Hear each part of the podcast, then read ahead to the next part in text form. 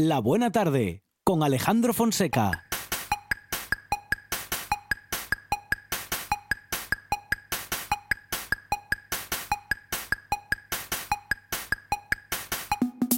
VHS VHS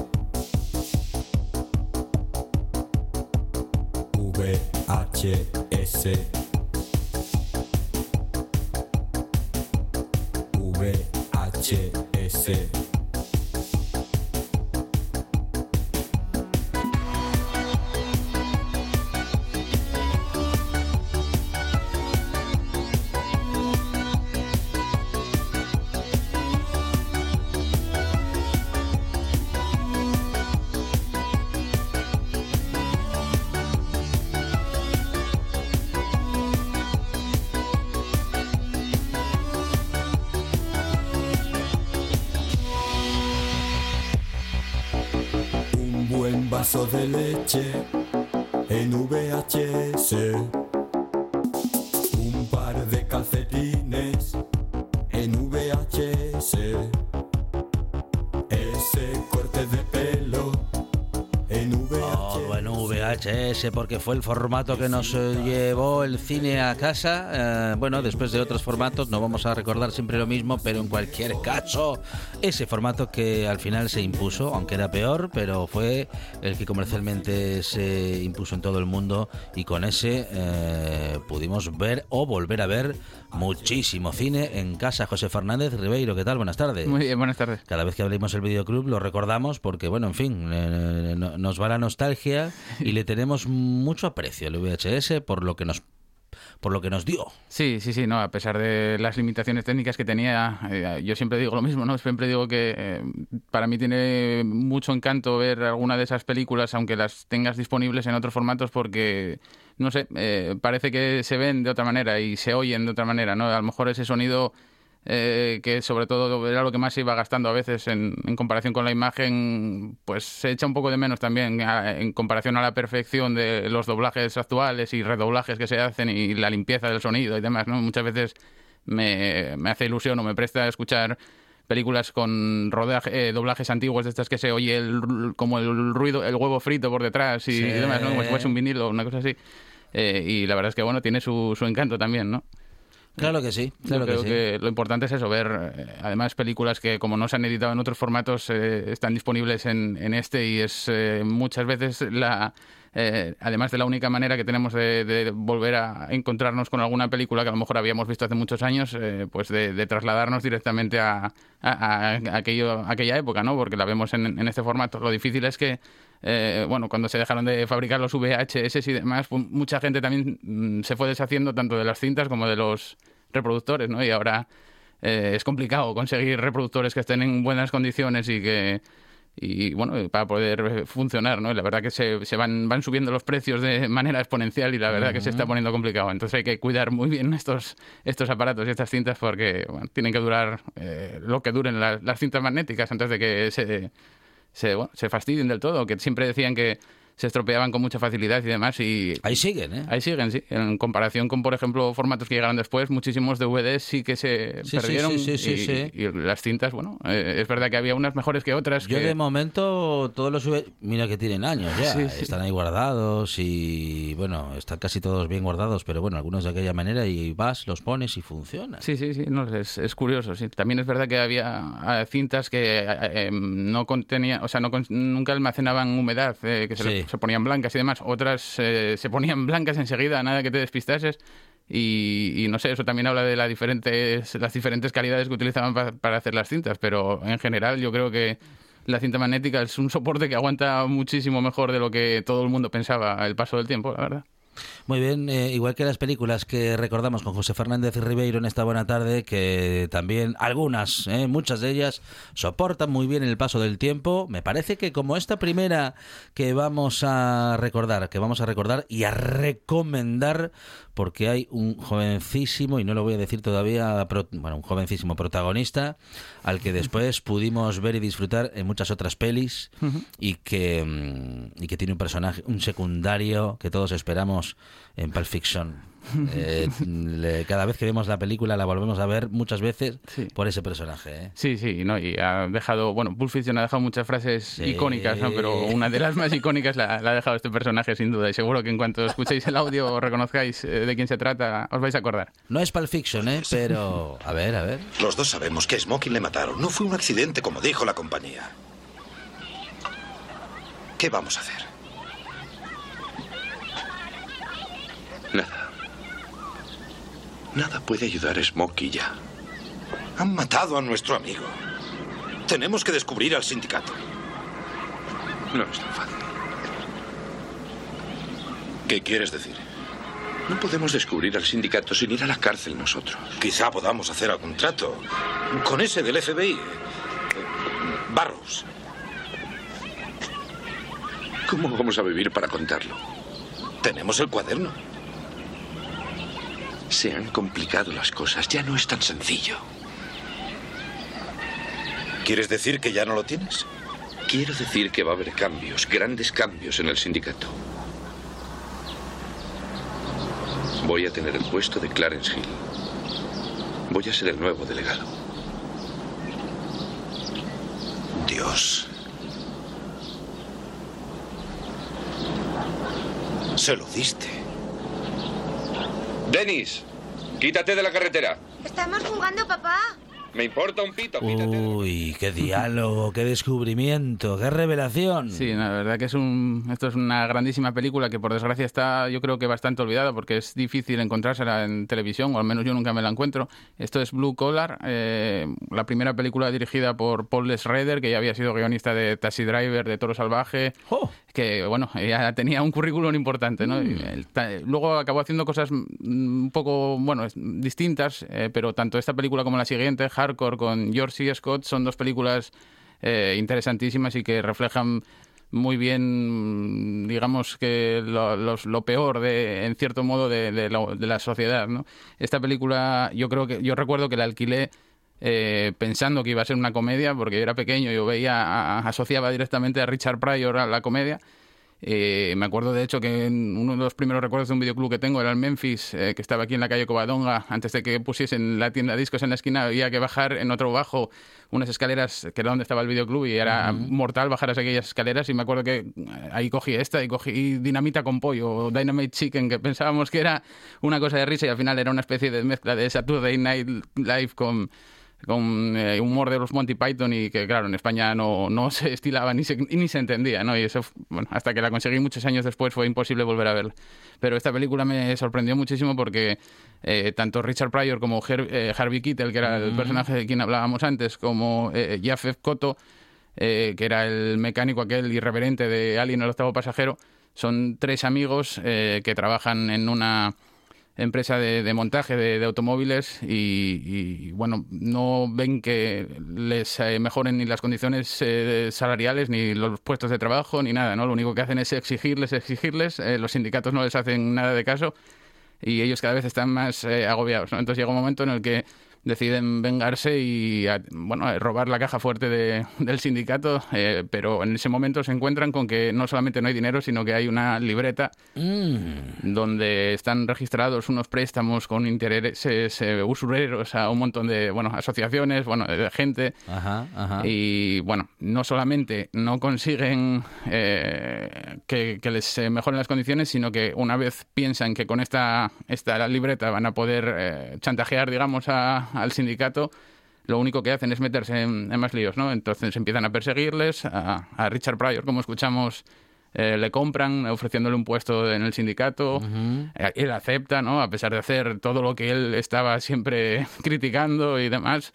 Eh, a, Jeff- eh, a, a Koto lo, lo matan, eh, a, a Herbie lo persiguen para intentar hacer lo mismo, ¿no? Hay un montón de, de problemas que reflejan eh, también cosas eh, que se pueden trasladar a nuestra época sin demasiados problemas, ¿no? Muchos intereses, conflictos de intereses y, Ujú, sí, y cosas así, ¿no? Muy- Siempre que se hable de corrupción estaremos hablando de un tema actual. Sí, está en claro. En cualquier eh, época, en cualquier tiempo, eh, situación y lugar. Sí, eso está, está claro, pero en esta película está muy bien reflejado porque a pesar de ser del 78, es una película que, como decimos, se puede trasladar ahora y, y se sigue manteniendo igual de fresca porque a pesar de ser un drama y estar, eh, contarnos un montón de historias incómodas y demás, mm, todo el tiempo los personajes hacen que estés eh, que empatices con ellos y que estés sintiendo como bueno cierta cierto cariño con lo que estás viendo cierta mm, algo de humor porque siempre utilizan el humor para intentar salir también de los peores momentos. Entonces creo que es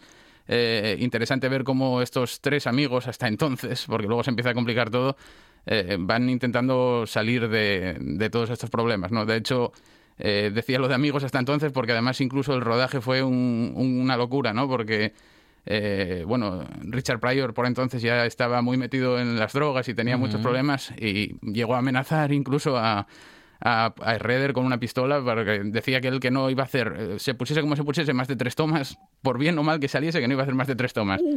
Harvey Keitel, que ya había participado en Malas Calles, en Taxi Driver y demás, eh, menospreciaba un poquitín a Richard Pryor por venir de, de la comedia. Y, y, eh, cuando Richard Pryor se ponía a improvisar eh, trozos de guion que no, eh, aunque quedase bien, no le parecía a Harvey Keitel correcto porque le restaba protagonismo, eh, se enfadaba, ¿no? Llegaron a las manos más de una vez. De hecho, una de las eh, veces en las que se enfadó Harvey Keitel agarró un cenicero y lo lanzó contra la lente de una cámara, o acabó dando contra la lente de una cámara, no sé a quién iba dirigido, y destrozó una cámara, ¿no? Entonces el rodaje fue bastante complicado también, pero bueno, creo que refleja bien el carácter de, de los personajes, que son, yo creo que lo más importante de, de la película. Una película para mí imprescindible, de esas que hay que recuperar sí o sí, porque, como digo, está un poquitín más olvidada de la cuenta. Cine social, eh, Sí. que, que le decimos ahora, ¿no? Sí, sí, sí, cine social. La verdad es que es- esto es una cosa que podía haber, eh, haber haberse hecho de manera independiente, un poco de cine independiente en la actualidad para denunciar cosas similares y, y sería lo mismo. La verdad que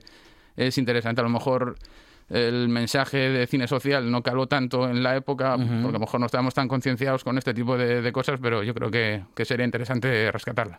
Blue Collar, eh, primera película de la tarde en este videoclub que sigue abierto y que nos lleva a la segunda película de la tarde. ¡Oh! Más protagonistas potentísimos. Hay alguien que alertó a las autoridades en Carson City. Alguien les habló de nuestro encuentro en Lerner. Alguien incluso mató al pobre Billy Belzebú. Bien, podría tratarse de una coincidencia. Podría ser. Pero después alguien ató una cuerda a nuestro avión. De modo que yo me pregunto, ¿qué es lo que está ocurriendo? Y me contesto, hay un traidor entre nosotros. Bien. ¿Cómo conseguir que un traidor se delate? No lo sé. Pero cuando cuente hasta tres, seguro que descubriré quién está en mi equipo y quién no. Empiezo. Uno, dos. ¡Espera! ¡Fui yo! Fui yo. Tío, no le hagas caso. La insulina le ha vuelto loco. ¿Has estado cerca de la muerte durante todo el viaje? Sí, cabrón. Fui yo. No, está contado. Se ha vuelto loco. He sido listo, ¿eh? ¡No! ¡No! ¡Esto es ser listo! Mi papá vuelve a casa el día 14 de julio.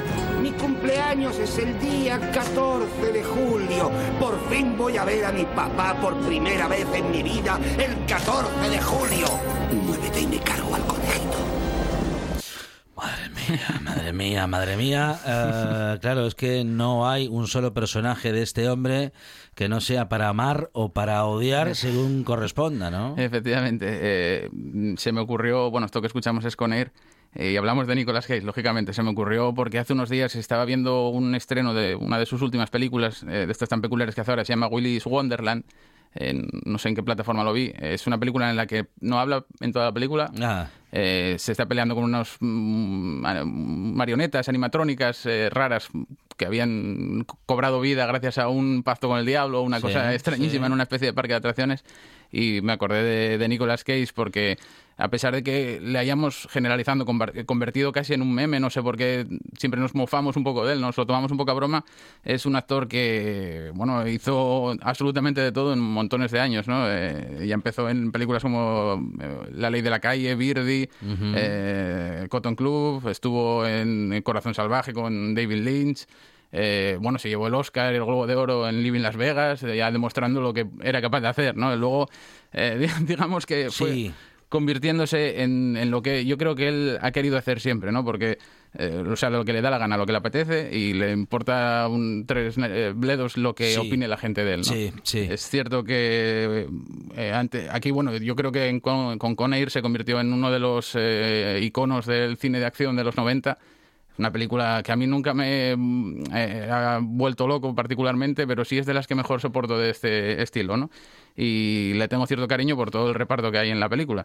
Eh, pero ah, unos años antes o un año antes se había eh, participado en La Roca, en Nicolas Cage, y fue donde Michael Bay vio que eh, podía convertirse en un personaje de, de acción, un protagonista de acción, y a partir de ahí y de esta película de Conner se empezó a hacer bueno montones de películas de acción eh, por todos los lados. ¿no? Luego, lo curioso es que Nicolas Cage eh, también ha hecho un montón de, de cine independiente y de películas eh, interesantísimas. ¿Ah, ¿no? sí? Por- Sí, sí, no, bueno, estuvo en, en- en El ladrón de orquídeas de, de Spike Jones, en El señor de la guerra, en por ejemplo, en Ojos de serpiente también con, con Brian De Palma. O sea, estuvo, ha hecho películas eh, fantásticos y ha hecho cosas muy raras, ¿no? Eso es verdad. Eso ha hecho mucha película menor y mucha autoparodia incluso.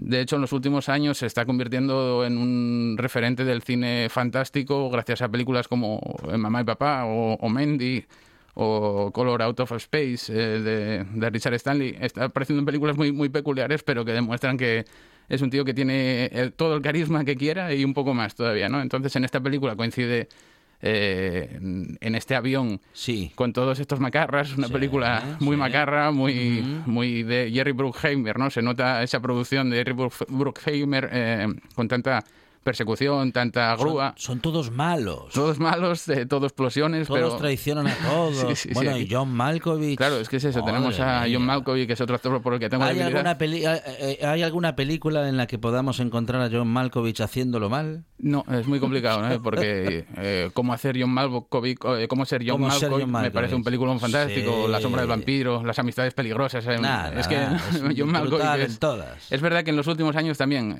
no nos llegan, pero está participando en muchas películas eh, pequeñas también y independientes y, y la verdad es que no nos llegan tanto, o no, no llegan a estrenarse, no tienen tanto nombre. Pero bueno, eh, no solamente Nicolas Cage y John Malkovich eh, dan todo el empaque necesario a la película, sino que está también Steve Buscemi haciendo de, de un pirao eh, increíble, ¿no? Porque sale poco, pero eh, encaja perfectamente en el papel. Tenemos a Dani Trejo. Eh, hay un montón de. Bueno, evidentemente está John Cusack también. O sea, es un reparto muy, muy solvente para una película que simplemente es eh, explosiones, tiros y, y a ver quién hace la, la salvajada más grande. eh, que en aquella época funcionó muy bien, tiene muchos, eh, muchos seguidores, fue un bombazo. Eh, Me acuerdo que costó 75 millones y solamente en alquileres eh, de Sí, VHS en la época ya había eh, recaudado 45 en- en, Wow. Estados Unidos. O sea Wow. que solamente a nivel mundial con los alquileres ya hubiese funcionado. Y bueno, es una película que, que sí, esta es de esas también que las, eh, te la encuentras en televisión y seguramente te quedes viéndola. No, no te va a aportar ningún mensaje particularmente sí, sí. interesante, pero vas a disfrutar de un rato de entretenimiento que también viene bien. Una película de acción con Air, eh, con John Malkovich y... em, ay, no me sale. Eh, Nicolas Cage. Y Nicolas Cage, entre otros, ¿eh? Eh, es- Sí, además era, Sí, era sí. la primera película que me acabo de dar cuenta que dirigía Simon West, eh, que tampoco hizo mucho más y lo que había hecho hasta entonces era cosas como publicidad y videoclips, entre Ajá. ellos el más famoso, uno que me eh, con el que me castigaron prácticamente en la infancia, eh, de Rick Astley y el Never Gonna Give You Up de Rick Ah, Astley, sí. que le encantaba a mi hermana y siempre estaba machacando tanto con el disco como con eso. Eh, y bueno, entonces al hacer esta película ya le perdoné eh, a Simon West todo lo que me hizo sufrir de, de un, dire- pequeño. un director que por muy bueno que fuese no logró eh, que, nos, que, que- que nos creyésemos que Rick Astley fuese capaz de bailar bien. No, no, no, la verdad es que, bueno, eh, bastante hicieron, ¿no? Eh, pasó parecido también con los Mini Vanilli, ¿no? Que nos metieron, eh, nos la metieron doblada con ellos, ¿no? O sea que, bueno, la verdad es que esas cosas de los 80, pero bueno, sigue pasando ahora, ¿no? Ahora los que los cantantes con tanto autotune y tanta historia, pues hace que parezca, parezca que hasta Paquirrín sabe cantar, o sea que bueno, eso, es. eso no, no, tiene mucho mérito. Bueno, segunda película de la tarde eh, con, con Air, eh, vamos a la tercera porque este videoclub sigue abierto.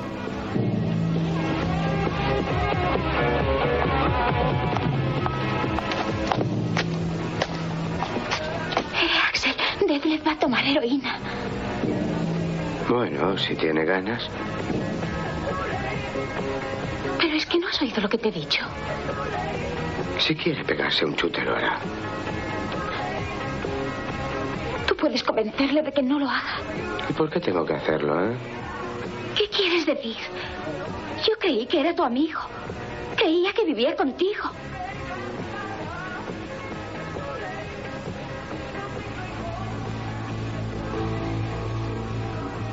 Tranquilízate, preciosa. Toma algo tú también para volar. Fíjate en ellos.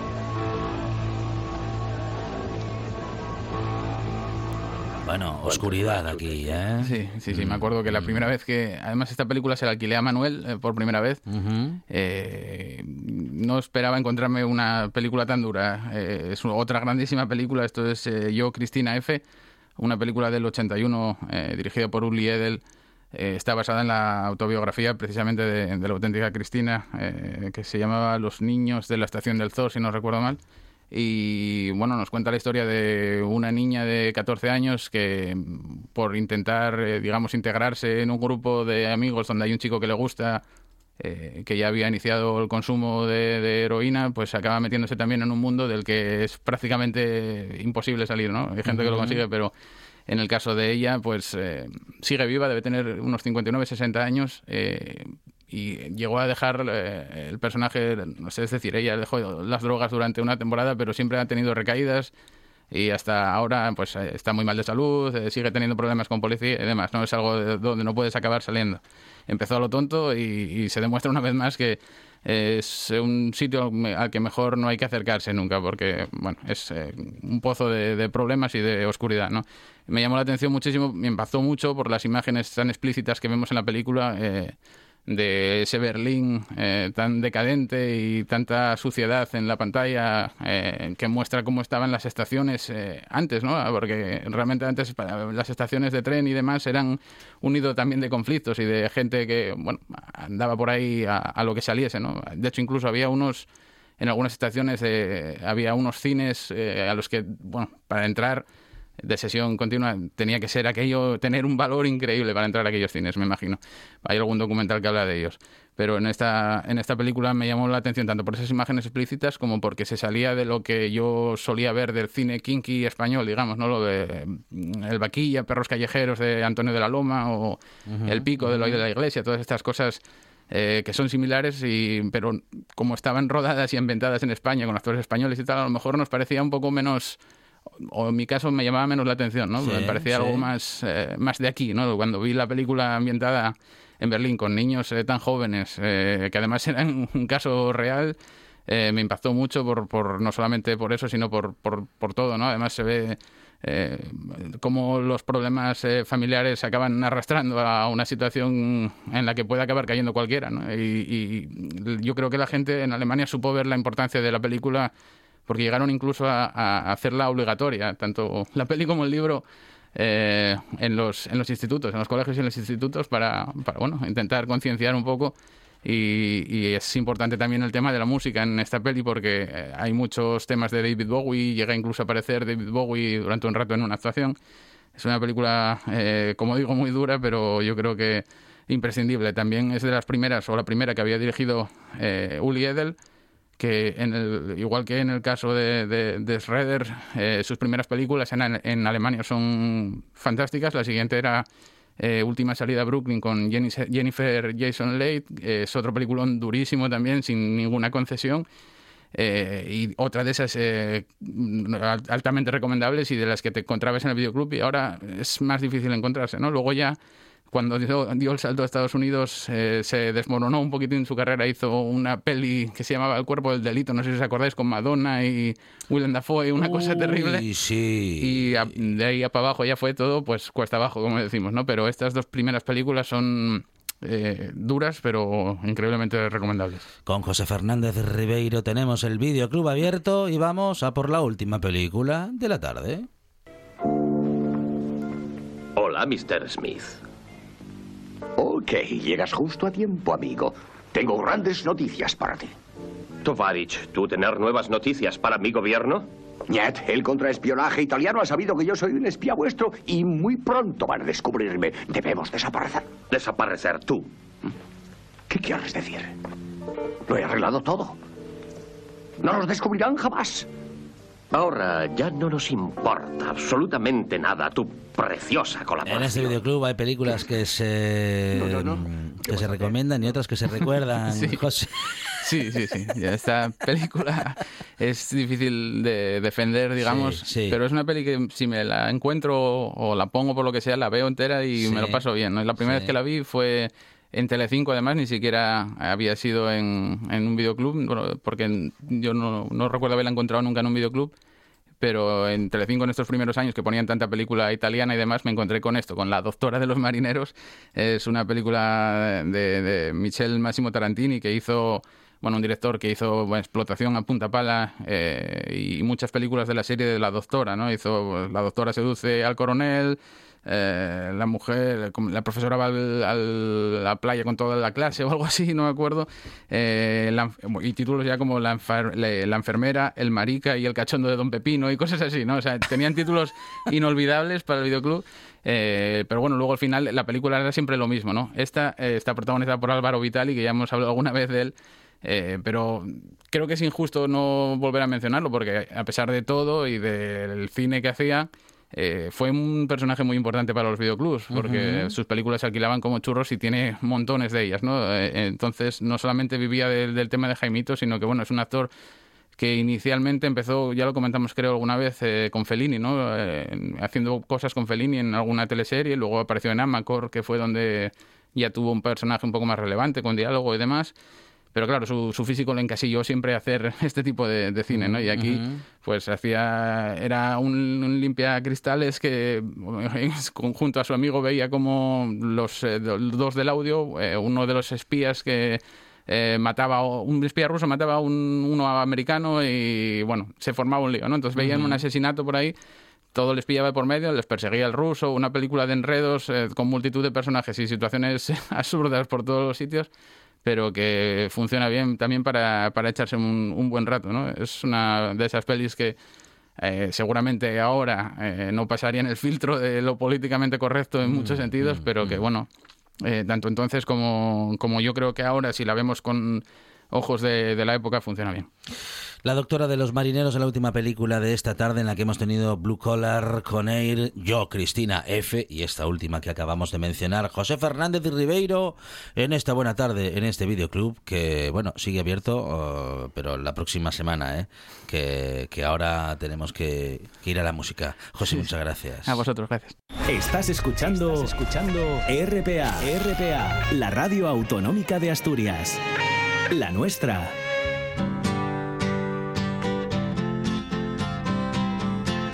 La buena tarde.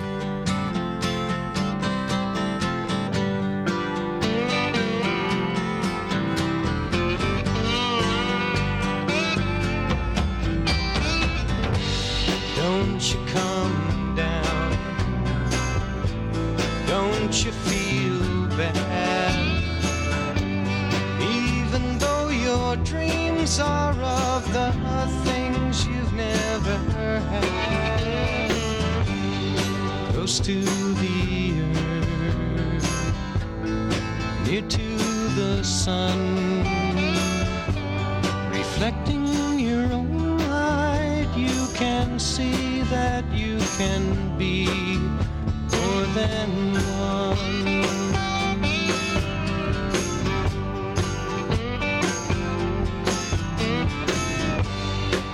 the bells ring. Morning has come. Over the town, the morning star fades in the dawn. Solemos hablar de pájaros más bien los jueves, pero me parece a mí que hoy lo haremos nuevamente. Adrián Esvilla, ¿qué tal? Buenas tardes. Bien, bien. Hoy sí, hoy vamos a hablar de. Como hay un documental de la BBC, y vamos a robarle el título porque vamos a hablar hoy del Bird que voló solo, de Jim Clark. Muy bien. Eh, Jim Clark hoy como protagonista mm, en este resumen musical en el que hay que tomar buena nota para escu- escuchar buena música el fin de semana. ¿eh? A ver, a ver. Muy a bien. ver si. A ver si no yo. o poco, aunque sea. Bueno, bueno, bueno, para escuchar música da igual. eh. Bueno, pero vas en coche por ahí, a algún Ah, eso lado. sí, eso y pones esta música americana que yo como de música de ir en coche. Sí, sí, sí, sí.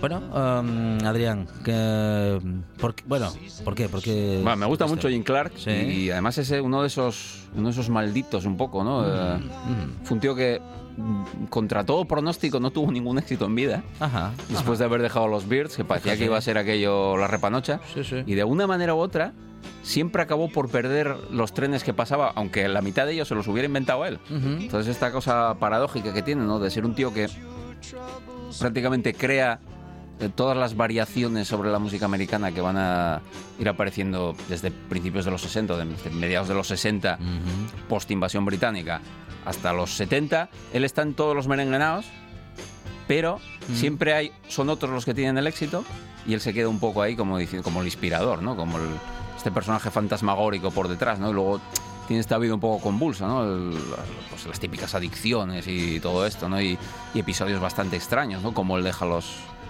eh, los Bears en el año 66 en medio de un avión. Están, están, van a, están a punto de volar hacia no sé dónde, Sí, a dar unos sí. conciertos, creo que iban a Europa. Ajá. Y el tío empezó a ponerse ahí amarillo, a sudar allí. Uy. Mira ahí a Roger McGuinn, que estaba sentado al lado de él, y dice: Yo no voy a ningún lado. Yo no vuelo.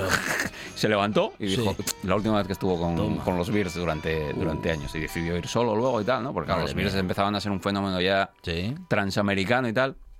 Entonces es, es un tío que tiene una relación muy curiosa con la fama y con, y con el éxito, ¿no? Mira, este es el, este es el primer single de super éxito compuesto por los Beards.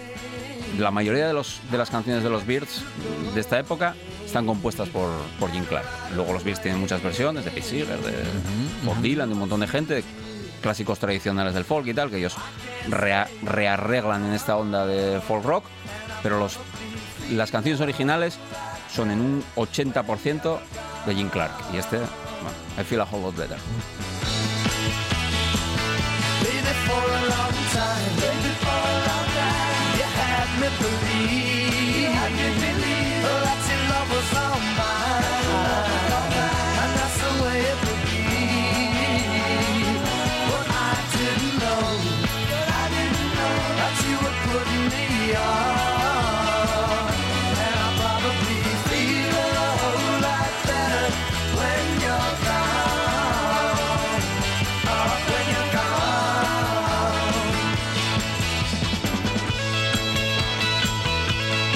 No sé yo si desviarme, es que hay una, hay una versión interesante de esta canción de. Charlie García. Sí, Charlie García hizo una versión en español de esta canción en el año, en el año 80 y pico, 84, 85, por ahí, en plena nueva ola.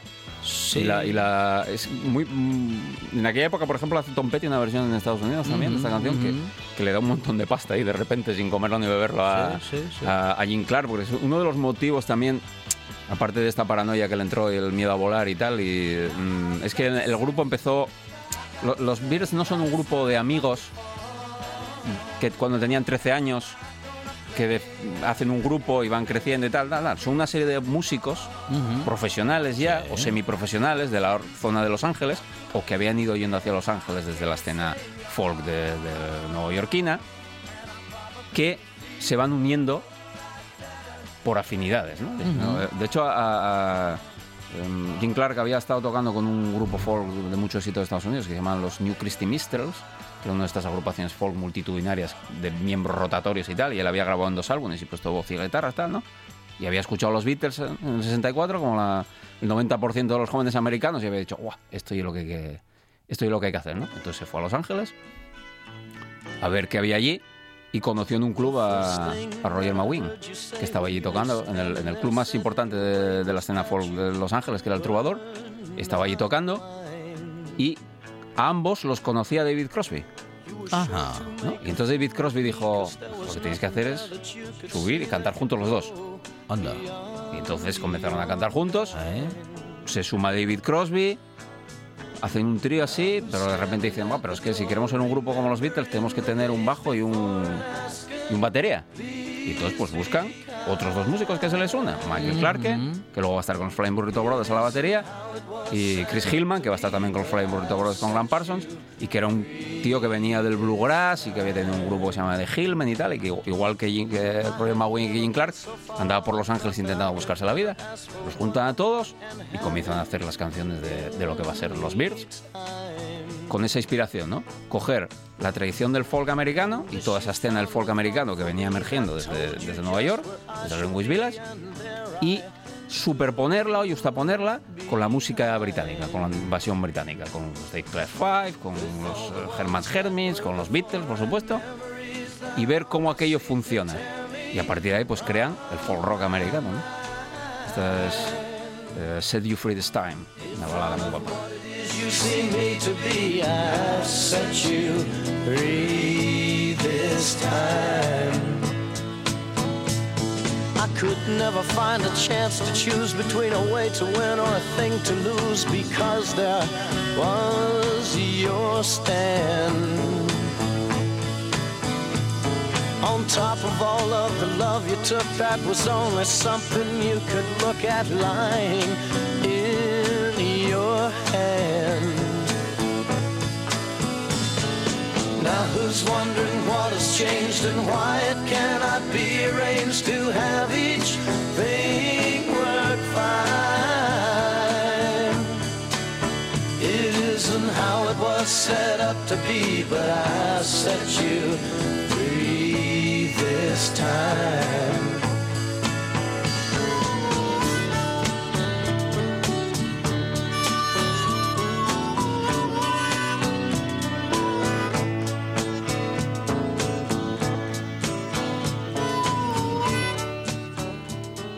Estamos con Adrián Esvilla en este repaso musical, en este resumen que nos lleva a un buen fin de semana con buena música, A Adrián. ver, desde Laura el Canyon para, para, para la asturianidad. Esto que está empezando a sonar ahora. Esto es muy curioso, esta canción. Esta es 8 Miles High, que esto es el, el- el grado cero quizás, ¿no? Del, de, la, de la psicodelia americana. Y esta es una canción de Jim Clark en un disco donde Jim Clark no sale. Este disco lo sacan con él ya fuera de los Beards, pero partes ya estaban grabadas, algunas canciones ya estaban grabadas. Y lo que va a ser el tema emblema de toda una época de los Beards y de toda una época de la música americana es, es un tema en, en absencia de Jim Clark. ¿no? Este X Mile High que es ve- venía a ver- estaban escuchando los discos de John Coltrane y tal de manera obsesiva no entonces decidieron ver cómo metían las progresiones estas del jazz que típicas de John Coltrane cómo las metían en una canción de ellos no y por, accidente intentando hacer eso pues se encuentran la psicodelia americana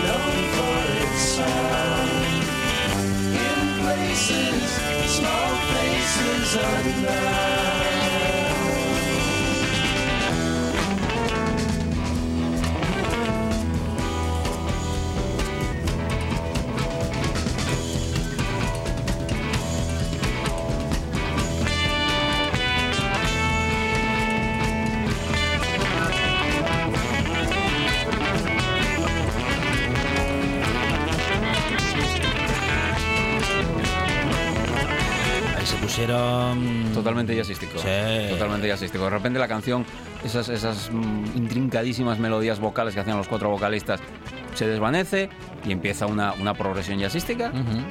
Donde aquí la- el, ya Roger McGuinn le da, le da el tan tarantán con la guitarra, la mítica Rickenbacker de 12 cuerdas con el sonido se doblaba, ¿eh? Y ya empieza a hacer lo suyo. Entonces, claro, imagínate, la mitad de los chavaletes ahí estaban en su casa con los auriculares, de repente empiezan a escuchar esto y se les expande la mente, ¿no?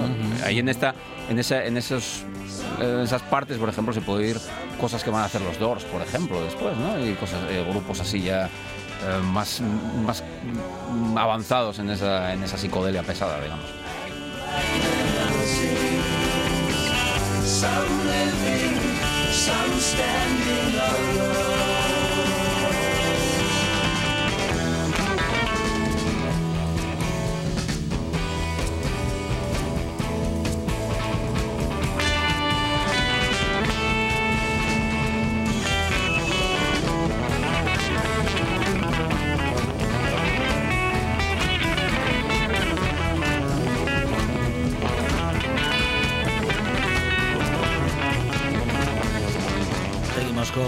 Jiménez Villa en esta buena tarde, Adrián. Qué bien lo estamos pasando, ¿eh? Eh. Vamos a poner ahora eh, el, el primer single de, de Jim Clark en solitario, que saca el mismo mes donde los, donde los Bears sacan este Late Miles High. ¿no? El- este es Echoes, que es una cosa ya, es completamente distinto, es otra cosa. ¿no? Esto- un tío que es capaz de, de componer esas canciones pastorales folky, que es capaz de componer canciones psicodélicas, luego que es capaz de hacer una pieza de pop barroco tan alucinante como esta.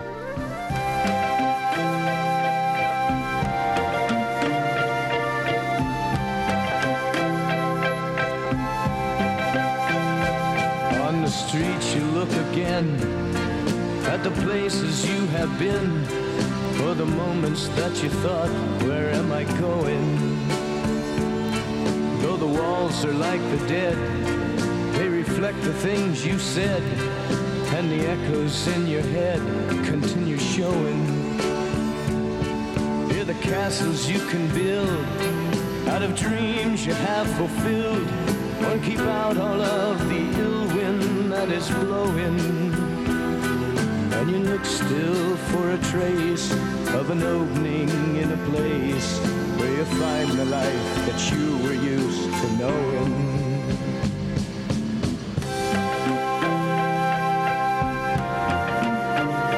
Vaya cambio, ¿no? Ah, que sí, ¿eh? Esto ya parece pues las cosas que estaba haciendo Scott Walker con los Walker Brothers, ¿no? Y estas, estas producciones riquísimas, ¿no? Es un disco que todavía él hace dentro de Columbia. Estaba todavía con el, con el contrato con los Bears y claro, la, pues imagínate, la Columbia en aquel momento mm, les harían los ojillos el símbolo del dólar porque decía, "Joder, ahora tenemos, por un lado tenemos a los Bears que están vendiendo aquí lo que quieren y por el otro lado tenemos al tío que era el cantante y compositor principal de los Bears, que venderá ahora también eh, a manos llenas, ¿no? Y le ponen una escudería de músicos ahí de la leche a grabar el disco. Está la mitad de la Working Crew ahí haciéndolo, haciéndolo, tocando los instrumentos.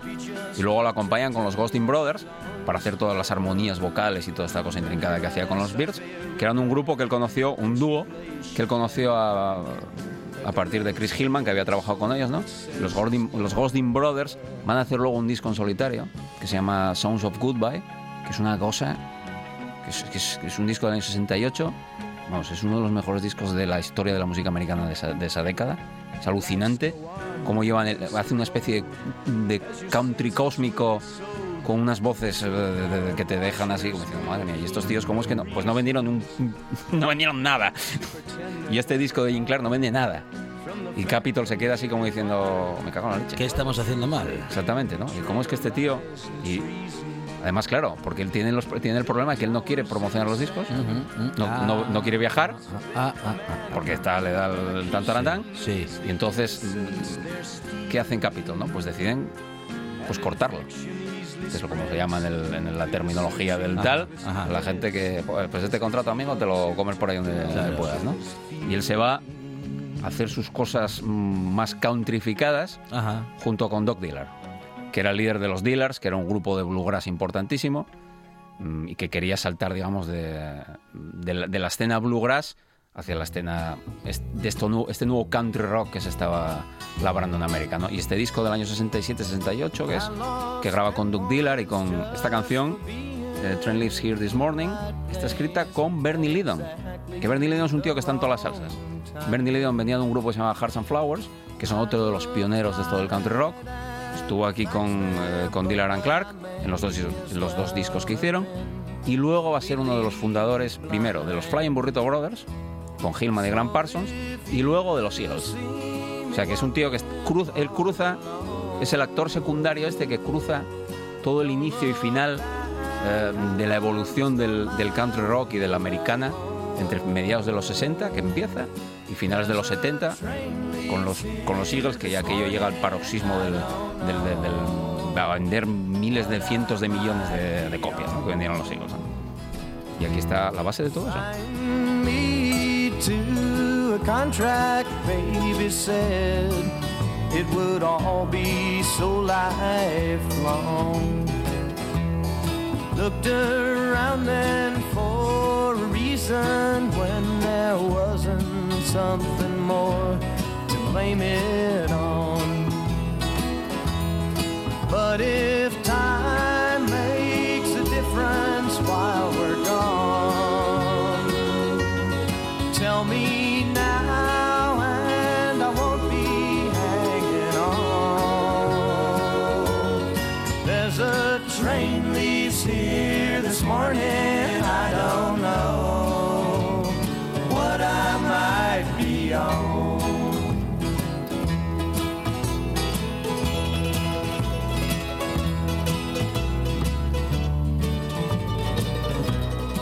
contrificado, Absol- ¿eh? Absolutamente country. Con, esa, con esa mandolina que toca Ber- Bernie precisamente.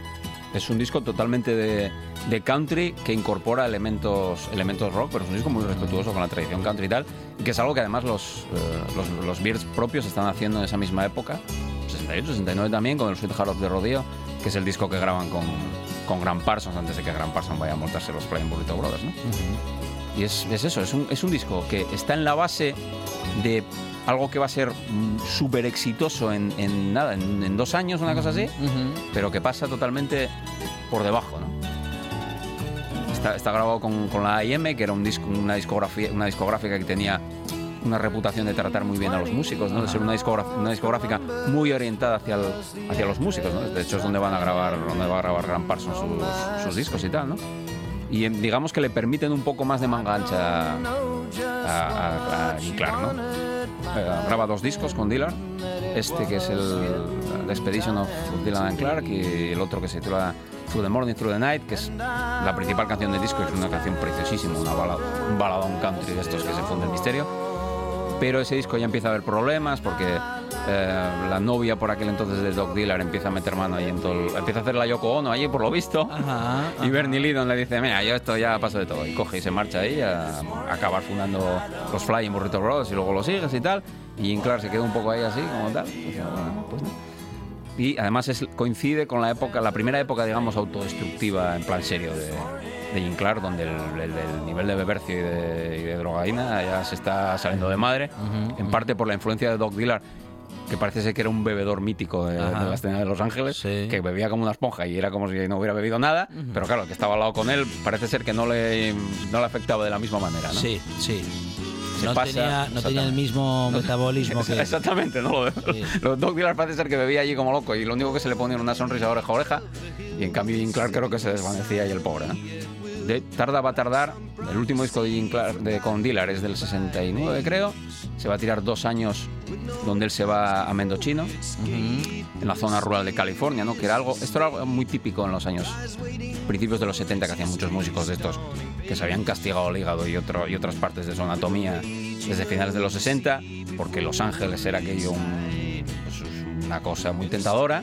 Entonces lo que hacían era marcharse de las zonas donde se reunían todos los músicos, Laurel Canyon y todo esto famoso, hacia otros, hacia otros lugares. ¿no? Por ejemplo, es muy célebre el rancho que se compra en Topanga eh, Neil Young, que se convierte ahí aquello en su base de operaciones, ¿no?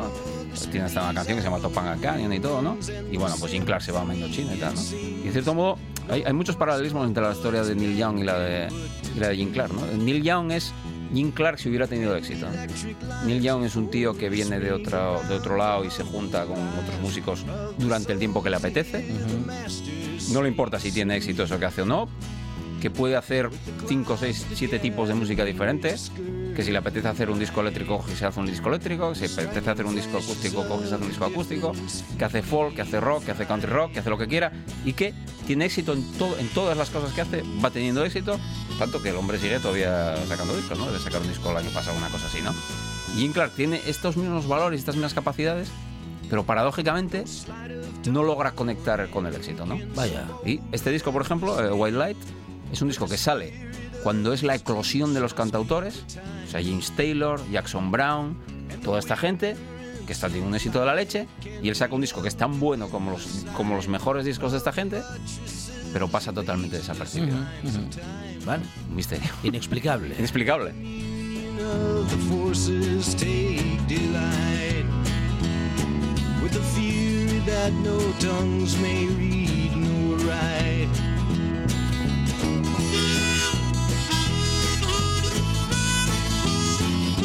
Momento para elegir dos canciones, Adrián. ¿eh? Pues vamos a, vamos a poner. La penúltima va a ser la que yo creo que es la obra maestra de su, de su producción, Beers aparte, que es Silver Raven, que es un disco que es impresionante, que se titula No Water.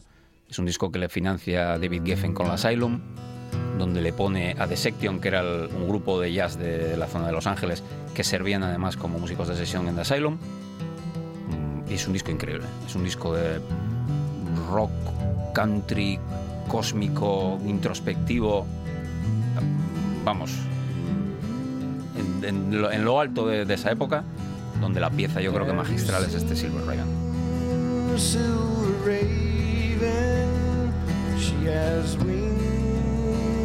and she can fly far above the darkened waters,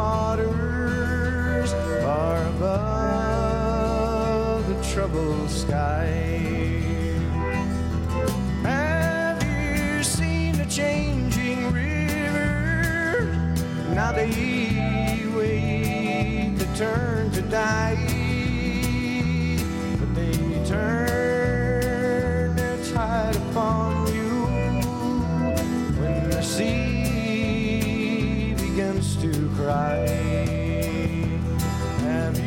Adrián Esvilla, em, nos acercamos peligrosamente el fin de semana, tenemos que despedirnos y nos tenemos que ir con la mejor de la lista. Sí, sí, bueno, la mejor no, pero la más apropiada para la despedida, que Muy es bien. casi sábado por la noche, ¿no?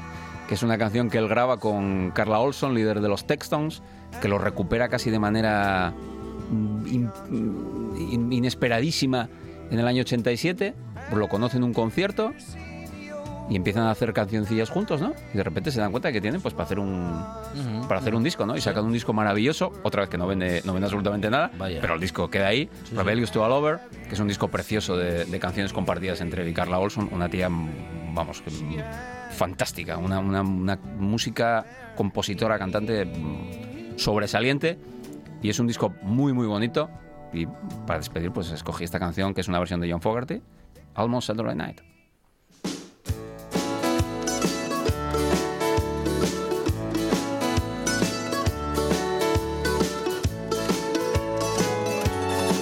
Adrián Esvilla hoy con, la, con parte de la carrera de Jim Clark, eh, uno de los Bird, el Bird maldito. Habrá más eh, repasos, eh, no ya a Jim Clark, o a lo mejor vamos, sí, pero, vamos a- pero vamos sí. a hablar un poco de los otros Birds. Eso es, de los otros Birds. Eso será para las próximas semanas. Adrián Esvilla, muchísimas gracias. Buen fin de semana para todos. Esto es La Buena Tarde y regresa el lunes a partir de las 4 de la tarde. Eso, hay que pasarlo muy bien. Bye.